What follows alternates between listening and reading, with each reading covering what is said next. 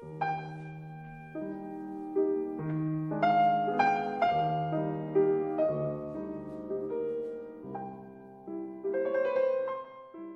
大家好，欢迎收听 UDN Global 转角国际重磅广播，我是编辑七号，我是郑红。今天的重磅广播呢，我们要再来做一集大家广受好评的啊，郑红战情室啊，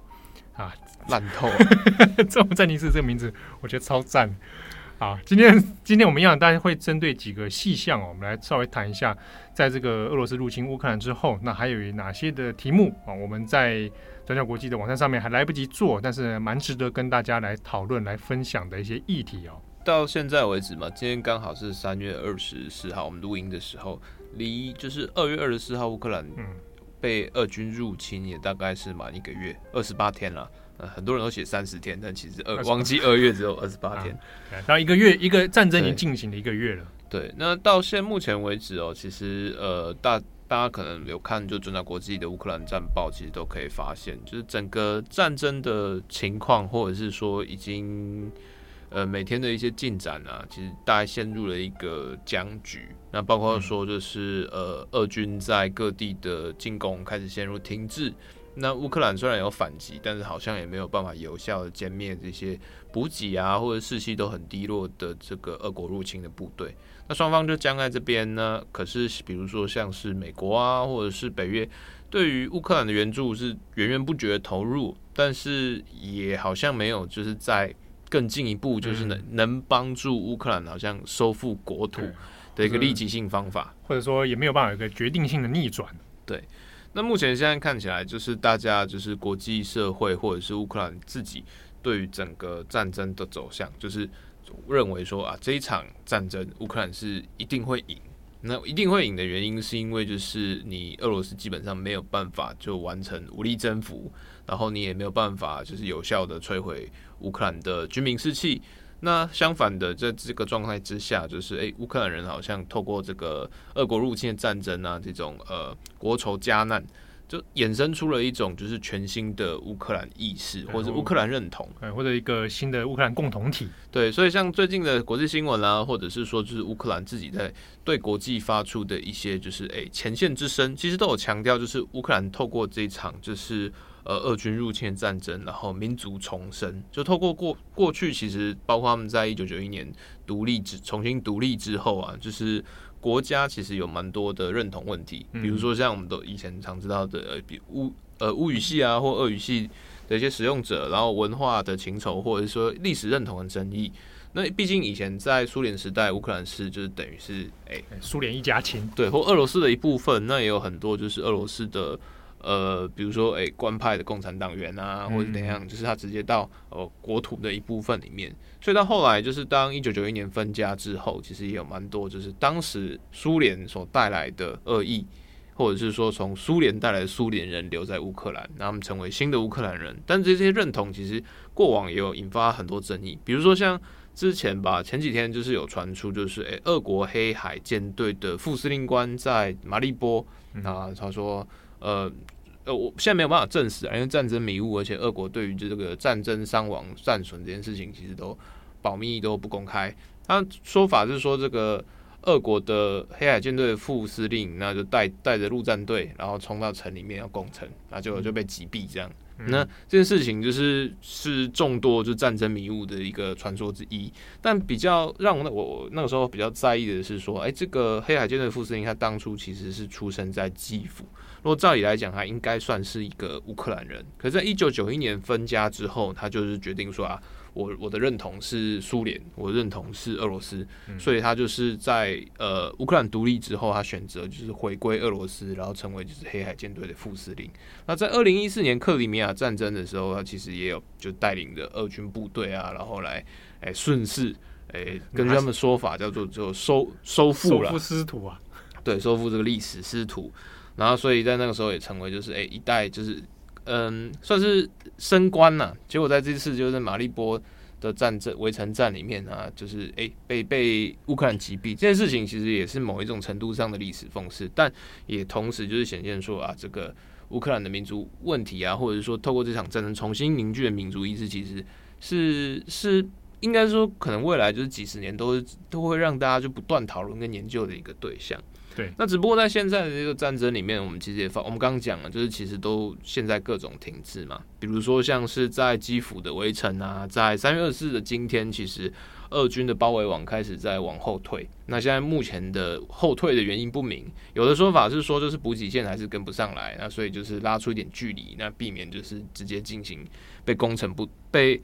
被防守的守城部队反扑，那另外一方面就是认为说，那现在可能俄军感觉感觉说，好像现有的兵力要包围首都基辅会有点困难，所以就可能要把接下来的重点啊，包括后勤的资源，或者是后备兵力，或者是外援兵力，就投入在乌克兰东部，就是顿巴斯战区。那因为顿巴斯战区那边有大概十万名的呃乌克兰的精锐部队。那这一群部队，他过往其实，在八年顿巴斯战争里面最前线，有没有壕沟战啊，或者是说就是一些长期的要塞，就是他们一直是扛着就是俄军入侵的最前线。那只是因为在这次的攻击里面，包括白俄罗斯它开放边境，让俄军可以南下直攻基辅，那克里米亚半岛这边的俄军也往北上直攻，就是乌克兰南部。所以就是在整个地图上，我们其实都可以看到，在乌东的呃乌克兰军队精锐主力啊，其实是被锁在呃顿巴斯前线，有点动弹不得。对。那在这个状况之下，就是现在就是包括就是乌克兰军方啊，或者是说他们背后的北约盟军，其实都有在分析说呢，可能接下来俄国的重整啊，他们会可能采比较现实的方式走。在过去可能是想要直接攻基辅啊，就是把泽伦斯基斩首，那接下来可能就可以推翻，然后傀儡扶植傀儡的乌克兰政府。但现在看起来好像不太妙，就是包括就是民心士气的抵抗，或者是你在完全占领这件事情是不可能，也攻不太下基辅的这个状况之下，可行的方式要击溃乌克兰的民心士气，那唯一的可行点呢，就是比如说我扩大，我在乌克兰南方，然后我打通一条呃从克里米亚半岛连通。呃，俄罗斯本土的陆上走廊，那这也就是现在马利波维城之所以就是一定要打下来的其中一个原因，因为它刚好是挡在克里米亚半岛与俄罗斯本土的最后一个乌克兰要塞。与此同时呢，然后还有就是像现在顿巴斯两个盆地的亲俄共和国，就是所谓的呃卢甘斯克人民共和国跟顿涅茨克人民共和国，呃。在普丁之前，不是在开战的时候已经就是签字承认这两个共和国独立。那承认啊，维和嘛。那接下来他也是透被这两个共和国邀请派兵介入，就是整个顿巴斯战争。那俄国的一个政治目的，或者是他宣扬的一个战略目的，就是要维和顿巴斯战争的这两个共和国。可是这两个共和国，他宣称的领土啊，或者是他主权领地，其实。呃，他只控制三分之一的顿巴斯领土，但是他想要他的宣称地就是整个顿巴斯盆地，那其中另外三分之二是由乌克兰政府军所控制，所以现在问题就变成说，在过往这前一波战略里面，他们就是分兵想要就是打你大后方，结果后来抄你老家的方式失败，那现在要要如何收拾后路呢？就只有可能第一个要歼灭就是在呃顿巴斯盆地的十万乌克兰精兵。而另外一个方式就是，那至少要在顿巴斯这边，你要站到一个重要的据点，嗯，然后让你整个好像，呃，接下来跟乌克兰谈判才有一个有力的筹码来说啊，这些啊，我现在占领的所有的土地，那就是要被你都应该要承认是那新的共和国、新的亲俄共和国的领土。可是，在这个状态里面呢，就是其实也有一些困难之地啦。就是比如说，像是呃军事的调动，现在部队可能都在南方啊，或者在基辅的呃中方跟北方这边的部队要如何要回师，比如说到呃乌东地区，其实都在。呃，物资啊，或者是后勤的资源上，都有一些调度的困难，不太像是我们在打电动，就是 按一个滑鼠就回去，把它框起来丢过去就过去。对，人要移动，而且这些可能呃兵疲马乏，就是你要在这个时候，包括通讯的调度啊，甚至呃在这里次的战争里面，我们看到很多其实是协调的问题，比如说大量部队开进乌克兰边境啊，结果因为呃，公路系统的拥塞，所以就部队彼此在挡路，然后彼此挡路呢，就彼此耗油，那最后导致就是后勤加倍的耗竭，然后又不知道到了前线之后要要干嘛，我 我就往哪边走。对，那所以现在大家也都知道，就是说，呃，俄罗斯它现在的战斗部队还有兵源不足的问题，那一部分有可能是过去就是结构性贪腐，或者是结构性的士气低落、组织低落，招不到足够的职业士兵。那以及就是说他可能会有呃。跟某一些国家都会有的，就是那个幽灵士兵的问题，就是我我我拉人头来领军饷，就是以这种事情在远东军区好像常发生，所以在这个状况之下，就是这几天大家包括乌克兰政府，或者是说就是呃欧盟或者是北约，其实很担心的一点就是说，俄国现在正在施压。他的盟军，或者说他现在目前唯一剩下的盟军，也就是白俄独裁者卢卡申科他手下的四万五千名白俄罗斯军队。那在这场战争中，白俄罗斯跟呃俄国的状况其实有点微妙。其实呃，包括像是我们过去在讲白俄罗斯脱鞋革命，或者是说这次的乌克兰战争的时候，其实都有很多读者很困惑：哎，白俄罗斯不是已经更名为白罗斯了吗？那不是前几年就有一个他们官方。发出的中文新闻就是说，哎、欸，白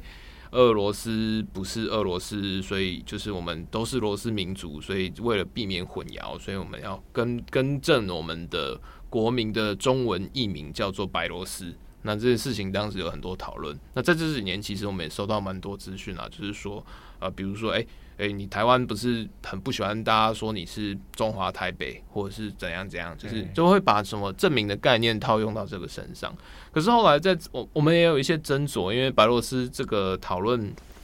确实是他中文官方译名，但他中文官方的通知对象其实是中华人民共和国，因为他们两个真是邦交，而且真的真的唯一全世界有改名的就是中国，就是就是 中华人民共和国，就是白俄罗斯驻。北京大使馆，然后改名成白罗斯等等等，但中国还是称它为白俄罗斯，其实并没有，就中国对它还是没有改，它是自己对中国改。那这件事情是当初其实是呃，等于是白俄强人，就是卢卡申科他的一个政治宣传的一个手段或策略啦，因为其实在过去几年，就是二零二零年之前。白俄罗斯跟俄罗斯的关系其实一直是若即若离。他们双方虽然有签署就是安保协议，那彼此有军事同盟的关系，是卢卡申科一直很担心，或者是一直不愿意，就是说，哈，我自己在这边当土皇帝，我的国家主权被俄国蚕食鲸吞。因为包括像在过去，其实白俄罗斯的状况跟乌克兰有点类似，他也都被认为是诶。呃，俄罗斯的小弟，或者是整个呃罗斯民族里面的其中一个部分，神圣不可分分割一部分。所以，呃，在乌克兰之前，这白俄罗斯其实也是一直有传闻说可能会被就是普丁给并吞。那卢卡申科跟普丁虽然说都是强人或独裁者，或者是对对这个民主制度可能不是那么呃不是那么投入，可是。在整个国家主权，或者是说，就是他自己的权利上面，他其实是有保留戒心。所以在过去，其实我们自己也有讲过或读过，就是呃，他们几次卢卡申科跟普丁的会面啊，因为呃。卢卡申科掌权比较早，所以普丁对一开始对他来讲是小老弟。那两千年才上台嘛，嗯、对，所以一开始都会讲一些就是黑色笑话，就是比如说一起吃饭啊，嗯、然后突然就、呃、假装是被下，假装下毒。普丁啊，对，就是会不会说哎、欸、多吃一点啊，没有下毒啊，然后诸如此类，他就很喜欢跟普丁开一些黑色笑话，然后或者是就是很荒谬的事情。那呃，但是在这个。整整个互动里面，其实卢卡申科对克里姆林宫是一直抱持戒心，包括是说他不太愿意说自己身边的政权啊，或者是怎样受到俄国太多的干涉。那除除此之外呢，在这个情绪之下，呃，卢卡申科也不断在本国曾经推动一系列的可能就是呃反反俄的反俄的阴谋论。那比如说像是在二零二零年脱鞋革命之前那个时候，我们有写过，就是他们说。呃，白俄罗斯警察抓到了一群俄俄国佣兵，瓦格纳集团。然后那个时候，就是卢卡申科就说啊，这个是克里姆林宫派佣兵来要来推翻我，然后等等等。那在后来的这些，比如说拖鞋革命里面，呃。卢卡申科也有一度就是对自己的呃特务警察或者是国安警察有讲说啊，这些事情啊都是俄国这边故意来扰乱，要借此来出兵，然后来就是以安保协议为名来维稳，然后借此来并吞白俄罗斯。那所以在这个情绪之下，其实包括这种白罗斯、白俄罗斯这些争议，其实都是卢卡申科那个时候他的政府所推动出来的。可是他的其实政治目的，那无论是呃，当然中间他可能对白俄罗斯人，他也确实嘛，我不想成为俄罗斯人，但他在发动的这个呃，主动权其实还是在卢卡申科身上，所以在这个状况之下，就是他的国家证明运动这件事情到底有没有一个普世的可被承认性，这件事情我们就一直很存疑啦。那只是在二零二零年的抗争之后，他一度要被人民推翻，那后来是普丁这边出人出力，包括是派俄国警察直接到白俄罗斯内协助镇压，那以及后来他把卢卡申科被西方经济制裁之后，那也是克里姆林宫付很多钱，然后来支持白俄罗斯的经济，让这种就是独裁的政体还能继续维持。那所以在就是二零二一年去年秋天的时候啊，白俄罗斯才跟俄国以就是联合军演的名义，就是让俄国在他。呃，他的边境囤下了大量重兵，那这些部队后来也是直接开进了乌克兰，成为轻攻基辅的第一线部队。那只是在现在的状况之下，就是随着俄军好像在乌克兰里面。呃，陷入苦战，陷入泥沼，而且有兵力跟后援不足。那在这个状况之下，白俄罗斯虽然以军事同盟的角度，比如说提供俄军的战机起降啊，然后或者是说让俄军的炮兵部队、飞弹部队可以透在白俄罗斯领土里面朝乌克兰发动空袭啊，那或者还有就是说，比如说俄国在乌克兰境内的一些伤兵啊、死者啊这些尸体，或者是说就是这些。呃呃，伤兵啊，也都是连夜送往白俄罗斯境内边境接受，就是白俄罗斯的医疗救助等等。在整个逻辑里面，其实他就是等于是半参战者。嗯，可是，在这个状况之下，就是随着呃俄罗斯在乌克兰境内可能面临兵力不足或者是装备不足的状况之下，克里姆林宫其实一直在催促卢卡申科。那你我现在同盟有一个军事义务，那你应是不是应该要考虑也同样参战来助阵我？那你手上刚好有大概四万五千名的部队，那这个部队虽然看起来不多，跟俄国在这次投入的十九万大军相比，其实也算是不小的比例。那以基辅来讲，他现在可能包围首都这边，如果再多出了四万五千的生力军，那这些部队可能哎吃饱喝足。那同时就是白俄罗斯的后勤，他可你可能不不一定要第一线战斗，但是你你可以护航，比如说。呃，护航后勤的车队，护航后方，然后或者是你可以协助推进，或者是等等等，那对于整个战场就会有一个决定性的影响。所以，包括在三月中旬开始，基辅政府啊，或者是说呃白俄罗斯流亡者，就一直很担心说，诶、呃，卢卡申科可能会受迫要派兵，然后一起参战乌克兰。可是问题是，但到现在三月二十四日，就是大概这个消息或这个风声已经流传两个礼拜了。我们到目前为止，其实没有看到任何白俄罗斯军队的行动。那到底发生什么事呢？其实像是法国啊或德国媒体也对对这件事情非常的在意，因为只要白俄罗斯军队参战，整个战况就会呃看起来对乌克兰稍微有利的这个趋势就会有可能一瞬逆转。那本来可能好不容易看起来慢慢有机会守下来的基辅或者是泽伦斯基的安全，也可能受到直接的威胁。那可是呢，呃，白俄罗斯流亡者或者是白俄罗斯境内的这些独立媒体，其实都有讲说，就是卢卡申科虽然受到克里姆林宫非常非常大的压力，但他自己对于要出兵这件事情，其实是非常的犹豫哦。那犹豫这件事情，不是说他良心发现，或者是发现说，哎，乌克兰倒了，下一个就是我，唇亡齿寒。那问题在于说，就是卢卡申科在二零二零年的脱鞋革命之后，在境内的统治力量其实是。严重的削弱的，对，就是除了警察可以信任之外，军队可能是他唯一一个可以依赖的能量。那再来就是白俄罗斯军队，虽然说跟俄国有军事同盟关系，但过去他们可能在两两年前所受到的这些教育，都以俄国为假想敌。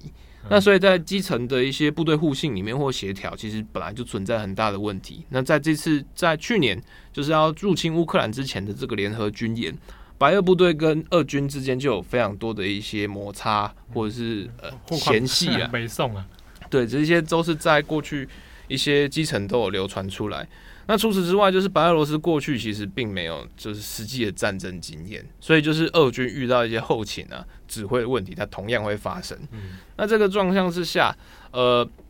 还有另外一个问题是，白俄罗斯的部队也是以大部分以义务役为组成。那在这个状在部队其实士气战役很低迷，据称大概只有百分之三的白俄罗斯人相信相信这场战争，所以就是整个社会其实蔓延很强，对于卢卡申科的极度不满以及反战。那如果不是现在境内有大量的俄军，说不定白俄罗斯人就已经起义或者是造反。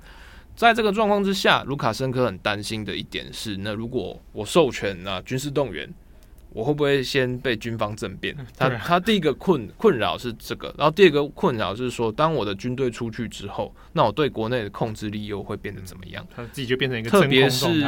我这白俄罗斯军队虽然出征，但也有可能会遭遇跟俄军一样，就是呃伤亡惨重，或者是说呢流传出来跟现实不符、跟宣传不符的一些现实惨况。那到时候这个政权的存续，它可能就会遇到蛮严重的问题。那除此之外，就是白俄罗斯境内其实也有蛮多的所谓的民间反抗者。那最有名的就是白俄罗斯的铁路工会。那在这个从二月二十四号战争之前，其实这些铁路的员工就感觉到不太妙，那不太愿意就是为了这场呃侵略战争来付出就是自己的劳动力，然后同时也认为说，就是如果普京胜利的话，白俄罗斯也将继续遭遇卢卡申科的这个独裁统治。如果普京垮，卢卡申科会一起垮。但是如果普丁继续的话，那卢卡申科就一定会继续，或者是更糟。所以他们其实也不断的在，就是有意无意的在故意拖延这个整个呃铁路交通系统的这个军事运补。比如说呃故意故意放这个火警警报，他故意开车开很慢，然后故意调度乱搞，然后甚至故意破坏铁道，这些事情都用不种不同的方式在尽自己的力量来。阻挡就是这个战争机器的巨轮，但直到目前为止，其实大家还不太确定，就是说，就是克里姆林宫对于卢卡申科的耐性究竟到什么时候。而且虽然说有很多政变的一些疑虑啊或疑云，可是当时在整个脱鞋革命里面，警察以警察为主的这个军警力量，其实都还是支持卢卡申科，它变成一个很巨大的共犯结构。所以在这个状况之下，到底还能？还能撑多久？那真的不会打乌克兰吗？这件事情其实也是接下来可能一两个星期的关键变数。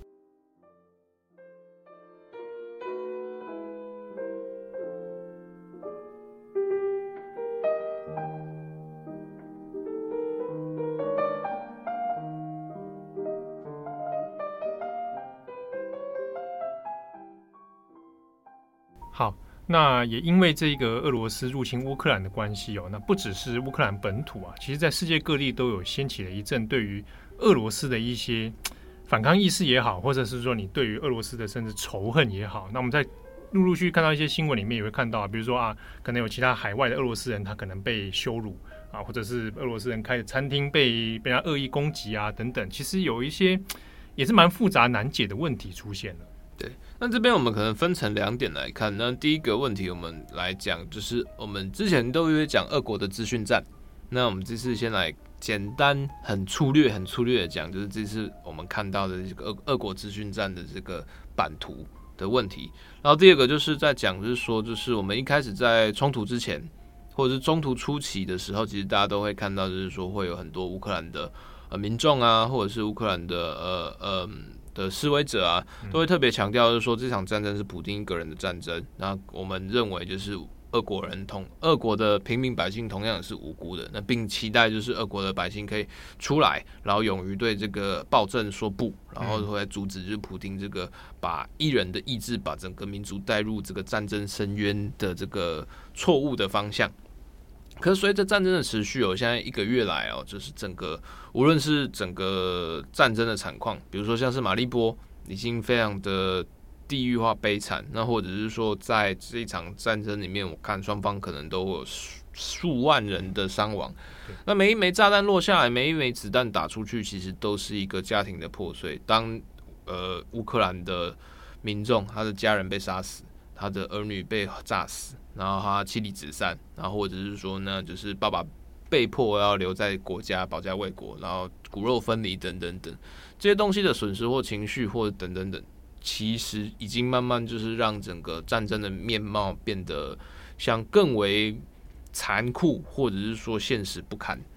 那我们先来讲，就是俄国资讯战的问题。在这次，呃，以西方媒体或者是说以台湾这边来看，常常会有一个感觉，就是诶，过去其实俄国的资讯呢，好像。诶，在比如说美国总统大选，然后怎样干涉的讲的好像非常厉害，那为什么这次在乌克兰战争里面好像一塌糊涂？但这边其实也有一些网络的分析，像初步的一些 open source 都有在讲，就是虽然说，呃，俄国的资讯站在这一次的冲突里面，对于比如说第一，呃，西方欧美的这些极右派，或者是说对于就是呃我们所谓的主流世界主流媒体的影响或假资讯的操弄，看起来好像没有过去那么凌厉。可是那只是有可能是我们所处的网络环境，并不是俄国资讯站的 TA。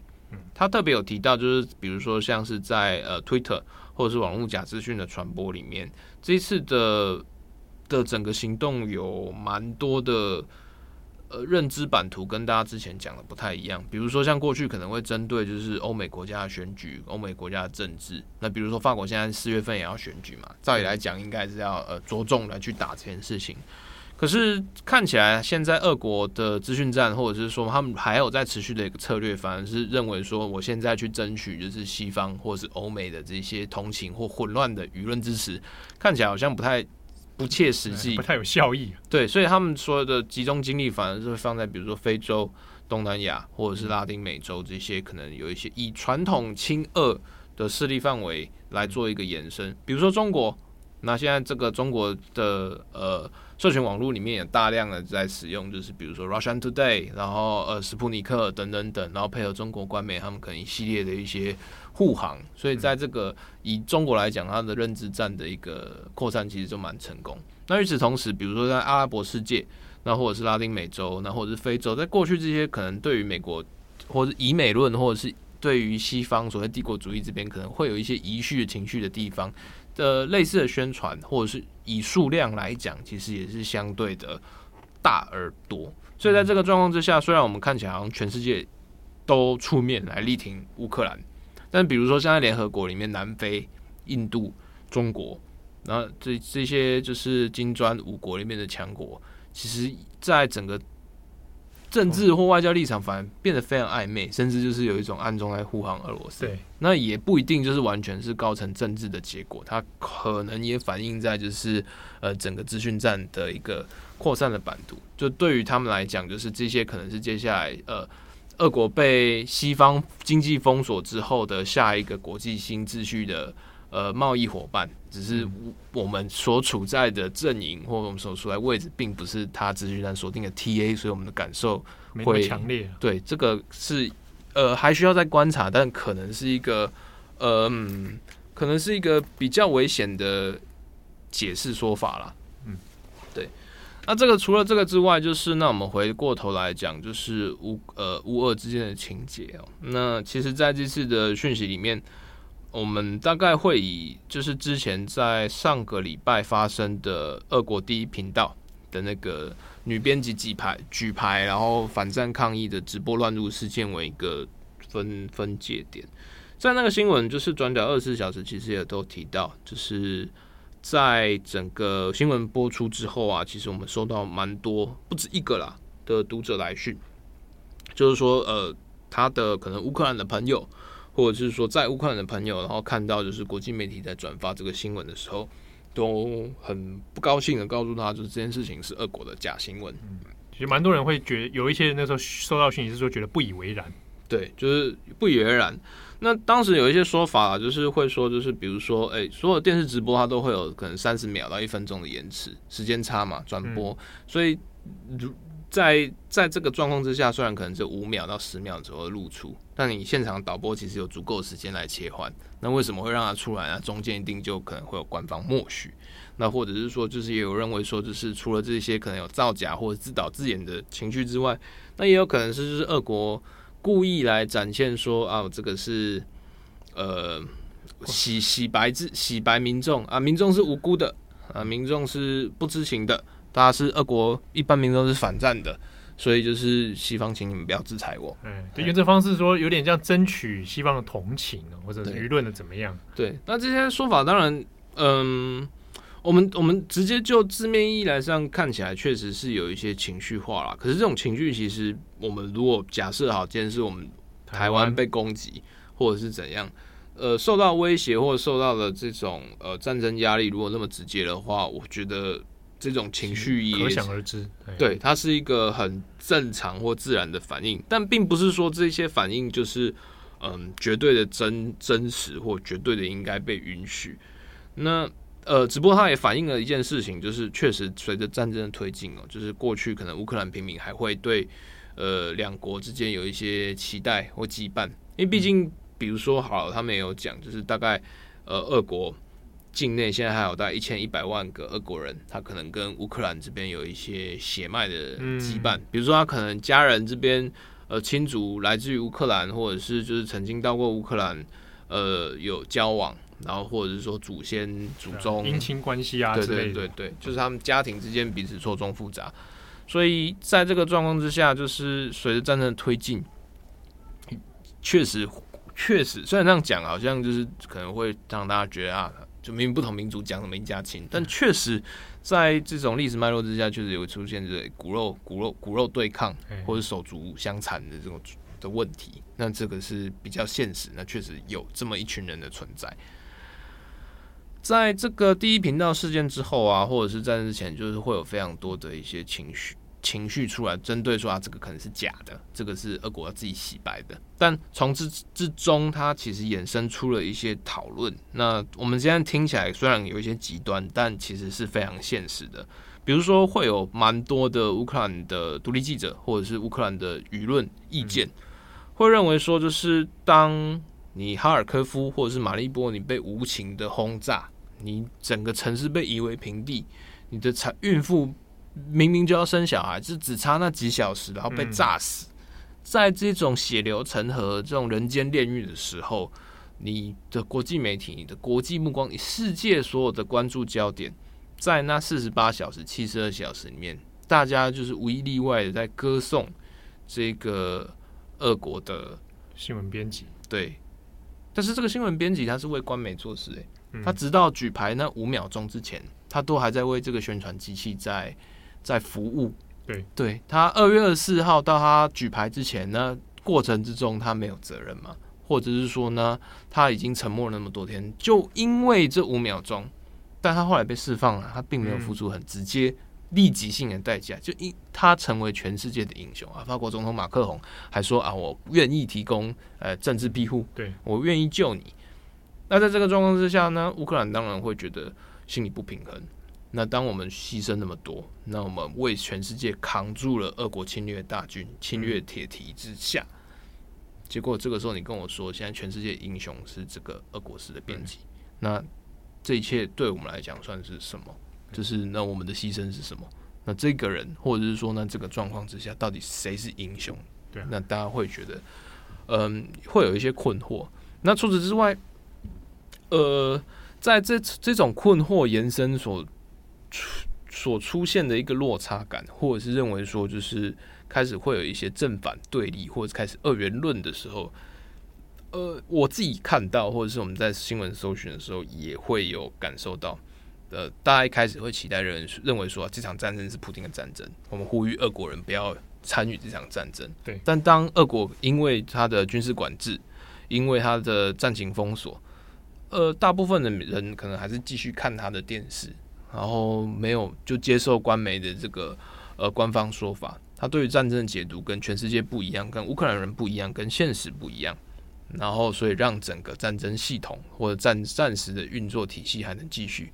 在这个状况之下，然后加上这个呃英雄事件所造成的一个情绪不平衡，那也会有人开始在怀疑，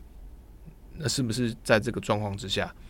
我们不不应该再认为说，俄有善良的俄国人存在，嗯，有善良的俄罗斯人存在这件事情，在这个状况之下，是不是都是不合时宜？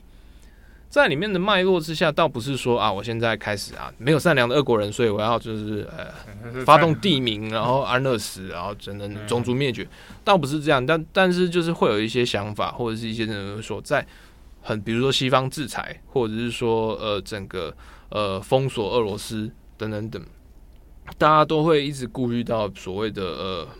间接伤害或者是双重伤害，对于无辜民平民的波及，比如说呃我们禁运，那可能有药物它进不到俄罗斯，民生物资，对，那罹癌的俄罗斯人，然后可能小朋友，那有必要在因为这件事情然后被受到冲击吗？比如说好疫苗好了，假设或者是治疗 COVID-19 新药物，就这些。就是奶粉对新生儿而言，或者是它是战争物资吗？其实这件事情也也有一些奇奇奇妙的，就是或者是微妙的，很难去权衡的事情。因为像过去，比如说像是在以前在封锁制裁伊拉克的时候，就是国际也是不让他送就是这些关键物资进去，嗯、就造成的是大量的伊拉克新生儿夭折，整个世代的人或者就是陷入这种啊，嗯，杀，怎么讲，就是政策杀婴的这种悲剧。很多无辜的，看其实是跟政权无关的生命被也被连带夺走了。对，但在这个逻辑之下那，就会变成就是对乌克兰人，或者是对于现在正被侵略的乌克兰，他会认为说，就是当你没有办法出兵救我，就是国际社会对没有办法进航区，那你至少应该要对整个这种不义的战争施压出，表达出你最强的谴责的。意志或者是行为，你不能出兵，但是你应该要就是用最最明确的方式来弄。你你总该做些什么？对，结果这个时候你就东拉西扯讲一堆，就是那个。那在这个状况之下，我当然会质疑说，我们有必要为了那一 percent 可能根本没有办法改变这场战争命运的善良俄国人，然后把它放大，说，哎呀，现在还是有好的俄国人存在，现在还是有好的俄罗斯人存在，所以我们应该要怎样怎样，不要波及平民。那之中衍生出来一系列的，比如说呃，对抗情绪、仇恨、不平衡问题，其实就真的变成一个非常残酷的辩论。对，那除了这个残酷的辩论，其实我们这样这样讲，大家可能会觉得，哎、欸，好像有那么极端吗？就是可能现在大家都没有。可是，比如说我自己在看，就是一些比如说战地记者或者是一些独立媒体，无论国籍，都有提到一件事情，就是乌克兰民间在透过因为这场战争。而被煽动起的仇恶情绪，确实是没有办法控制。我再次强调一次，这件事情很合理，就是有一些有些事情是有一些因果关系。就是当普丁说他进来是要歼灭这些纳粹，然后歼灭这些仇恶分子之前，其实是并没有存在那么明显的反抗意识。嗯，那是因为你进来，然后把我家炸死，然后把我把我亲族灭了，然后这些东西，这种国家情绪才会衍生出来的被动。因果顺序必须要搞清楚，不然的话就是很容易面陷入一个哎、欸，那你看你们果然就是普丁讲那个样子，嗯嗯嗯嗯，对。但问题就会开始来，那大家都有讲的是仇恨情绪，或者是说就是反俄情绪确实很明显，而且不只是乌克兰，比如说在中亚一些国家，那也都有在接接收很近期接收很大量的就是俄国的流亡者，或者是说他们为了逃避制裁，或者是逃避可能现在都在。谣言说，接下来可能要全民征兵的这些流，就是俄俄国的这些逃难者，也都成为各方可能也被针对的对象。那还有就是像比如说，像是在这个我们刚讲第一频道事件之后，有些俄国的媒体，它同样也遭遇到了就是相关的讨论，比如说像是俄罗斯新报去年得到诺贝尔和平奖。那或者是我们在呃素材使用非常信赖的独立媒体美杜莎，其实，在近期也都不断就是会被，有可能是俄国的资讯站，但故意在卧底来来来来闹事，但也有可能就是确实这种现在的这个呃国际舆论的这个情绪，确实已经让这些被夹在中间的人非常无以为继了。他们也会被认为说，那呃。你们无论如何，就是还是在帮俄国人讲话，你还是在 还是在在在在洗白，或者是在偷渡，就是嗯，还有善良俄国人这件事情。那你们所说的这些好的俄国人报道，反抗俄国人报道，都没有办法冲击普京的这个独裁政权。那在这个状况下，那你报道这些，那到底除了洗白之外，嗯、除了证明阿 Q 之外，除了让大家就是对俄国人收手之外，那你还想要做什么？所以你们是亲俄媒体，就是它会有非常多这样，这样的非常多逻辑滑坡。但这个东西其实对，比如说好的华文世界其实。不陌生啊，对，陌生上其实你的你的新闻是未读的，因为你的背景或者是说你为了谁谁谁说话啊，你的集团是什么，那你就等于是你是你也跟的是什么？对，所以像是美杜莎今天他有发表一个呃编辑公告，强调就是说他们的反战立场，他们同情，然后也希望就是呃乌克兰能在这场战争之中胜利。那因为他们知道就是说呃乌克兰的胜利，那等同于就是俄罗斯。可以摆脱这种，呃，普丁时代的这种暴政跟压迫，他们会期待这件事情。他们认为这些战争是不义的，但是就是有些事情，或者是有些仇恨言论，或者是等一下滑坡，它还是有其底线。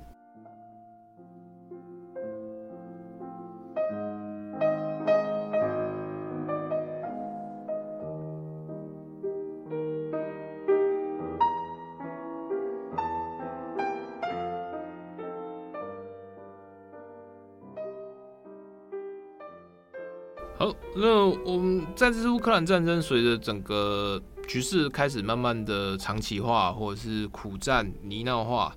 大家开始对这个新闻的关注度其实慢慢的会消散，这其实也是很正常的事情。不过像乌克兰的问题啊，在台湾也引发很多讨论，比如说像是哎、欸、最近在讲说哎、欸、兵役要延长，嗯，那或者是说哎、欸、前参谋总长也在投投书嘛，那名人堂这边有独家授权的翻译。在讲说，哎、台湾应该要比照乌克兰的经验来成立一个国土防卫队，然后等等等等来补充我们的一些后备战力或者民间战力等等。那在乌克兰的状况之下，其实随着战局的演变，也有很多的资讯或讨论了。比如说像国土防卫队的事情，其实，嗯，在乌克兰民间也有很多的争议了。主要的问题在于说，在二月二十四日，俄乌克兰被俄军入侵之前。国土防卫队虽然有成立，可是他们所能得到的一些，比如说军事训练的时间，还有说装备，然后或者是说一些呃战力的资源，其实呃都不是很理想。那这一部分其实跟他组织成立的时间过短有关系。然后再来是从二零一四年，就是顿巴斯战争开始，克里米亚被俄国吃掉之后。呃，当时的乌克兰军队其实面临了一系列非常严重的挫败，几乎是土崩瓦解、溃败了。那中间的一些军制改革、装备改革，或者是说新的呃跟北约的教官的跟着正规军训练，其实都花了非常多的军费，然后还有就是政府的军力资源。虽然说八年看起来好像可以让一一个世代有新的军官填补进来，但是比如说一些训练方法。或者是说你要让这些年轻军官升到一个实战经验等，其实都还算是很短的时间。所以，呃，在二月二十四日之前，国土防卫队他们其实所收到的资源，包括装备，包括跟正规军的联系，包括战力的训练，包括就是等等等，其实都是非常不足。呃，甚至跟正规军的一些军费还是会有出现排挤的问题。嗯呃，可是，在战争之后，就是战争开打之后，其实这次可能大家接下来会会花更多时间来研究或关注的，其实是乌克兰的民间力量，比如说 NGO，它如何在最短时间之内融入就整个国防的指挥体系。比如说，像是法国的《世界报》在上个礼拜就有一篇独家报道，他们是去访问乌克兰的，嗯。算是我我不太确定这算什么，它等于是是跟国防部有合作的民间 NGO 啊，那个 NGO 的名组织名字叫做 Come Back Alive，就是活着回来。嗯，它这那个组织，其实在二零一四年就是顿巴斯，应该是在二零一四年顿巴斯战争开打之前一阵子，就是那个时候在广场革命，就 Euromaidan 嘛。对，那个时候就是。为了要就是组织前线的这个抗争者跟这些镇压军警来做一些后勤支援，比如说医疗啊、物资啊，所以那个时候也有很多就是民间的 NGO，那么他们有可能就是过去是特种部队退伍，那现在在做科技业或者等等，他在全市他有非常多的一些呃社会资源或者是社会的一些嗯人脉关系，那透过志愿者的彼此串联，然后开始来支援部队。一开始只是支援，就是示威者嘛。那后来成功了，就开打，俄国就打来了。那所以在二零一四年的时候，他们就开始在呃组织，比如说啊，前线军人他们可能没有办法提供武器，因为武器的弹药这些杀伤性的东西其实是呃政府专有，你不太，你如果让民间来弄的话，就变成地方军阀，那个会有管制跟法律的问题。但是比如说呃，部队需要吃喝，部队需要医疗，然后部队会需要就是保暖。那这些服装啊，或者是等等等，它其实是透过民间的群募，或者是等等的一些协助，能得到有效的改善。比如说，他没有提到，是说，像科民间的科技业，从二零一四年开始之后，受到乌克兰政府很大的邀请，就是说啊，你这些科技 NGO 或者科技志愿者啊，比如说 G0V 好了，那我邀请你来，大家可以了解一下我们的军制，那提供一些，比如说比较。呃，先进的管理建议，比如说我制度应该怎么改革，或者是说好，那我比如说这些医疗物资，那有没有办法用外包民间的方式，透过就是可能各方捐赠，或者是等的方式来摆脱这些层层官僚的束缚，又更有弹性可以送到就是需要的地方。比如说他们后来就是会有在弄，就是像是呃援助援助包裹，那内容可能就是一个箱盒子，每个人单兵一个盒子，里面会有保暖的衣物，然后暂时的紧急医疗救难包，那甚至到后期还有就是防弹背心、钢盔，还有或基本的夜视装备等等，这些东西都是他们可以支援的，然后他们就放在盒子里面，然后每一个盒子上面都有他们创办人或者他们自工上面用手写的啊，come back alive 或者回来，然后就送给就是一些。在前线顿巴斯前线抗俄的这些志愿者，这是从二零一四年开始就在做的事情。那在这次冲突里面，也是透过这种已经过去实践八年的这些裙带关系，也不是裙带关系，就是连结，包括跟国际呃公民社会的募资，海外俄罗斯人的这些募资，然后透过这些装备，谁有办法从土耳其买到防弹背心进来，然后等等等，我透政府允许这些呃 NGO 组织跟我们长期合作的 NGO 组织。你们开关，你们关通关啊，什么也方便。那但是就是我们，比如说采购程序啊，或者是这些，我们用更透明的方式，然后来协助政府作战。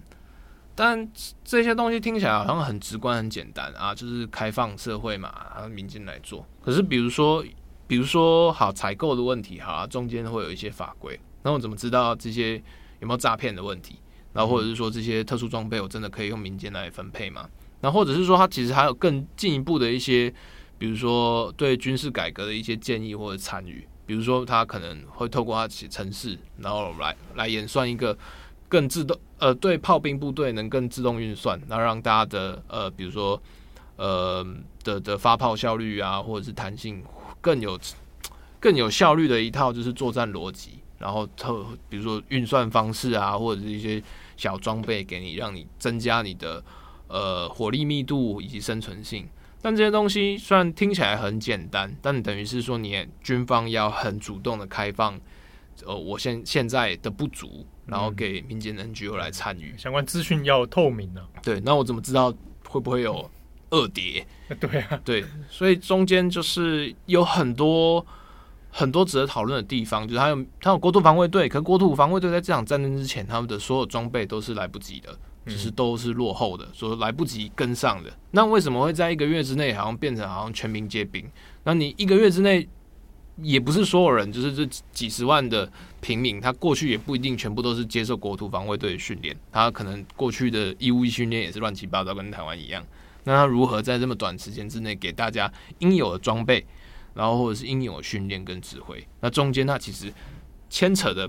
并不一定只是说哦，成立一个国土防卫队，而是在如何在短时间之内能够有效的凝聚整个军队跟民间的力量。这个东西，呃，你现在问我，其实我要细节我也不知道。但是对我来讲，这个可能是我们，比如说好了，我们我们自己都在讲开放社会啊，或者是我或者讲平常讲全民，现在很多人讲全民国防，对，全民国防这个点到底要怎样执行，可能是接下来最有趣的一个观察重点。好，那希望我们的读者喜欢今天的正红战情室啊，多听一集少一集，哇，这倒数了，哎，对对，希望战争倒数了。啊，对对，战争早日结束。好，那如果有这个，当然最近有很多读者会来私讯问说啊，感到不舍啊，这个正红的啊声音要离我们远去啊，好，之后我们在中广广播系列里面，当然也会有再有一些，诶，算特别节目啊，好，会再来跟读者们来打招呼。好，那感谢大家今天的收听，我是编辑七号，我是志荣，我们下次见喽，拜拜。